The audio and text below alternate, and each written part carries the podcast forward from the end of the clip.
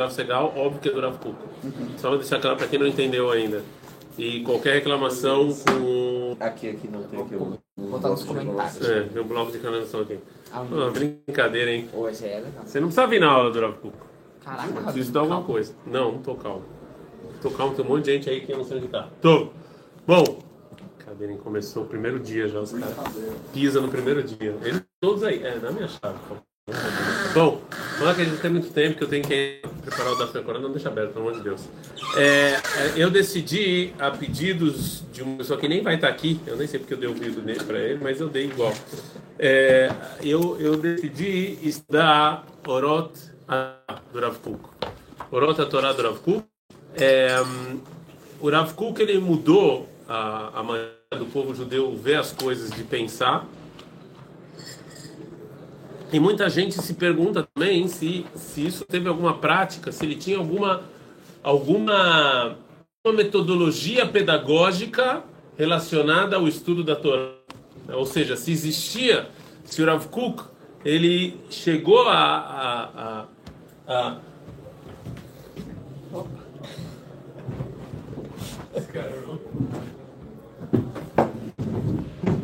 Tivemos pequena interferência. Você não jogou o hidrópolis no chão, né? pequena interferência aqui. Bom, é, se ele chegou a dizer alguma, metodo, alguma maneira de, de a Torá diferente, se ele deixou para as próximas gerações é, uma maneira de ver e estudar e ensinar a Torá diferente, alguma coisa, alguma chita, fala chita. Não, alguma linha talvez pedagógica, ok? Se ele deixou para as gerações ou não, ou talvez não. É, nós sabemos que o estudo da Torá no mundo judaico é um estudo extremamente problemático.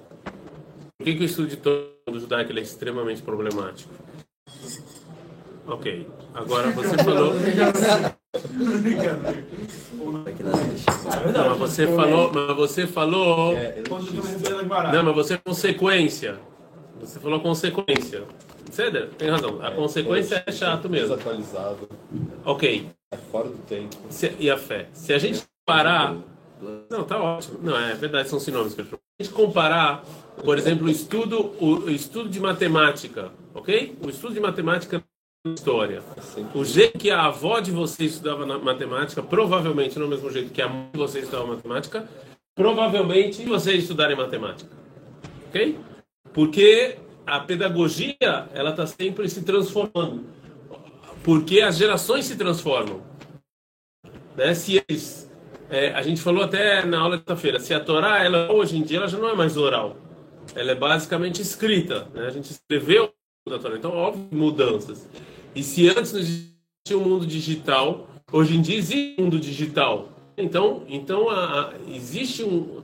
Vocês, a capacidade de concentração da geração de vocês é infinitamente menor do que da geração anterior. E provavelmente os filhos de vocês vai ser ainda pior. Hoje em dia, com 5 anos, os moleques já estão pegando joguinho e jogando. Ou seja, a concentração ela é menor. Então está cada vez pior. Ao, se uma criança conseguia se concentrar numa aula de matemática em 45 minutos, hoje em dia isso já não é mais verdade. É muito mais difícil a capacidade. E o YouTube está transformando isso mais ainda. Você vê vídeos é, com temas profundos de 7 minutos. O que, que, que, que você pode. Hã? 2.0? É, e ainda no 2.0 ainda. Então assim, é, é, é, mas é, então, como é que você, como é que você pode tratar um tema de maneira profunda em sete minutos? Não é porque é porque as pessoas não vão conseguir escutar se for mais do que isso. Se for mais do que cinco minutos, as pessoas não vão conseguir escutar. Na minha época era televisão, hoje em dia já é celular, ou seja, óbvio que essas mudanças geram, tem que gerar mudança na educação, na pedagogia. O que estudar, como estudar, né? Não tem como. Agora, se você pega o mundo da Torá, ok? Vocês, vocês pegam o mundo da Torá, o mundo da Torá, como é que se estudava Gemara na geração dos pais de vocês? A mesma coisa que se estuda hoje em dia. A geração do avô de vocês, a mesma coisa. Do bisavô, a mesma coisa. Taravó, a mesma coisa. Ou seja, não mudou basicamente nada. Inclusive, vocês seguem estudando os mesmos livros que se estudavam na Yeshiva de Volozhin há 200 anos atrás. O Tosfot é o mesmo Tosfot, o Rashba é o mesmo Rashba, a Gavra é o mesmo Gavra. Ou seja, tem muita diferença. E isso, dúvida nenhuma, causou e causa uma revolta muito grande com a Torá. Esse primeiro ponto, ou seja, não, não, hoje em dia você sempre fala, ah, tem que estudar Gumará, tem que estudar Gumará, tem que estudar Gumará, tem que estudar Gumará, Seder Boker, Gumará, bababatra, bababatra, bababatra. Estivão mudaram. Estudamos igual a 200 anos atrás. E isso é um problema muito sério, porque a nova geração não consegue estudar igual a 200 anos atrás. Sim? Esse é o primeiro problema. A gente não consegue. E isso causa em vocês em muita gente, vocês não que vocês são tzadikim. Cara, tem muita gente que abre a bababatra e fala.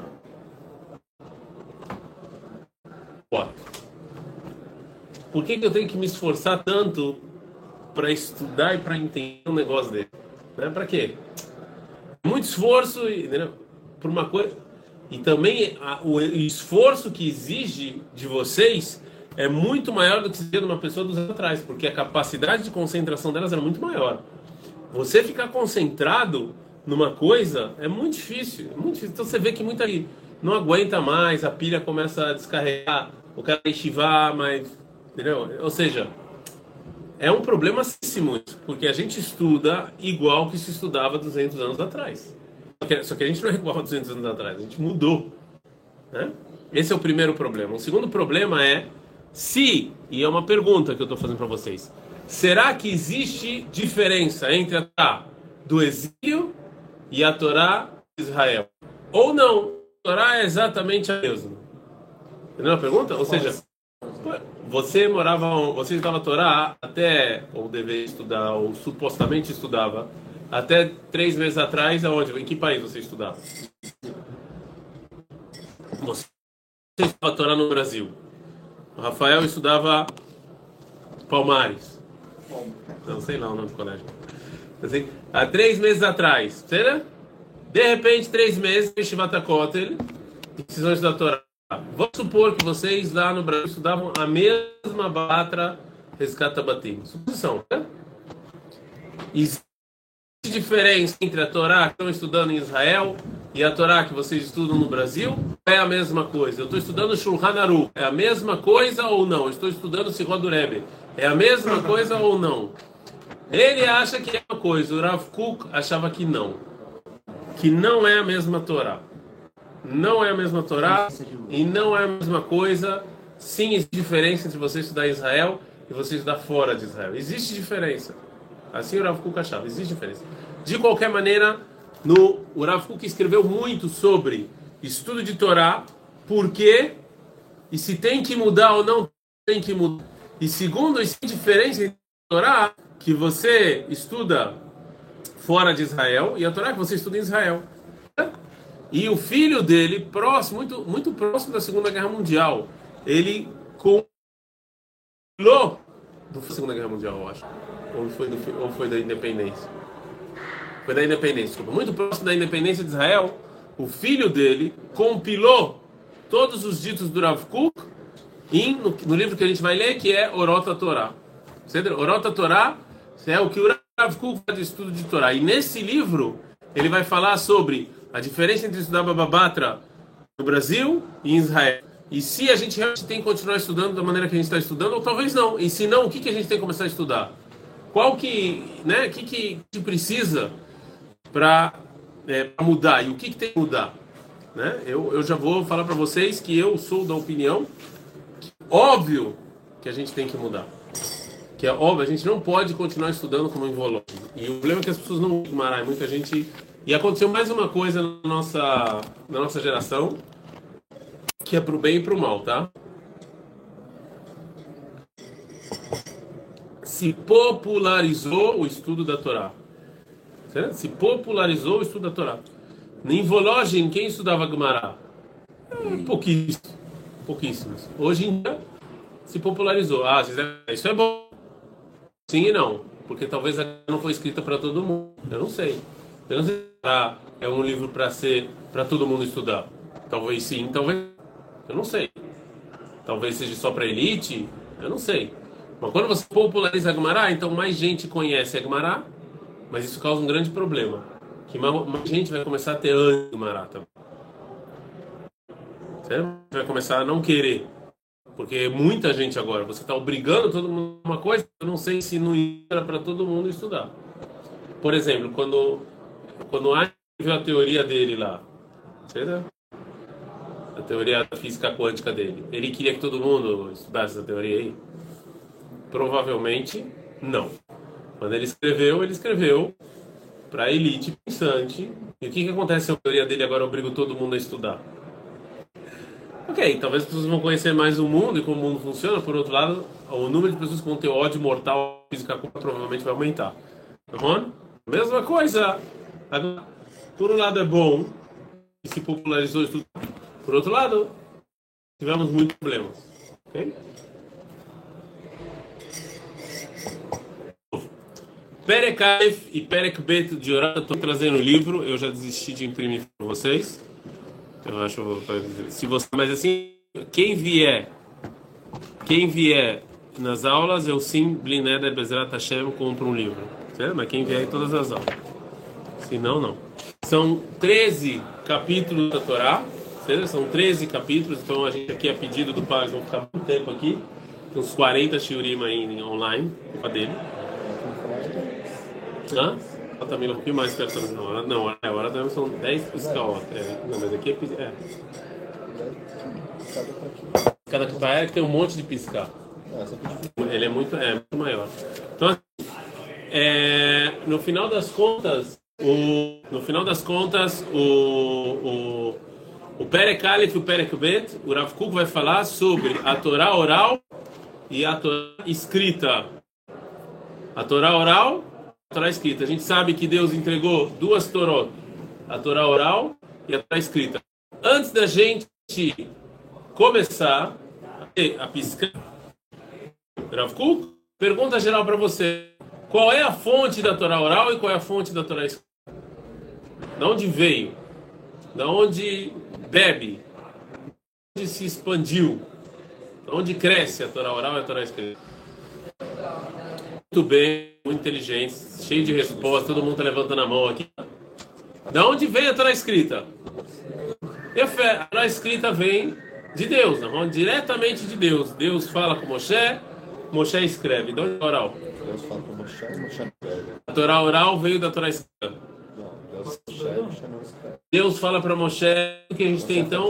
Por favor, pega lá, por favor, por favor. Vamos agora, vamos vamos é, verificar se a teoria de vocês está correta. Isso aqui é Torá oral? Isso aqui é Torá oral ou não? Sim. Isso aqui é Torá oral. Então pode deixar. Vamos lá. Vamos começar a ler a Torá oral. Megillah Nikret, Beyudalev, Beyud Gimel, Beyudalev, Betetvav. A Megillah Esther é lida no dia 11, 13, 14 e 15. Moshe Rabbeinu escutou isso de Deus. Moshe Rabbeinu escutou isso de Deus. Megilat Esther. É, não, não entendi sua resposta. Ok, Beceder, mas Moshe Rabbeinu escutou isso de Deus? Não, isso veio de veio dos a Torá, a Torá oral ela é mais humana do que de. Estou falando que não tem raízes divinas. Não estou falando. Mas ele não escutou Tem- toda a Torá, todo, todo. Não. Também não. Só o que ele escutou. Óbvio que não escutou tudo. Isso, e todo mundo. Ninguém é. Ninguém fala isso que você falou agora. Todas as gerações, as gerações, está escrito liberado. Onde? Fala Shorash.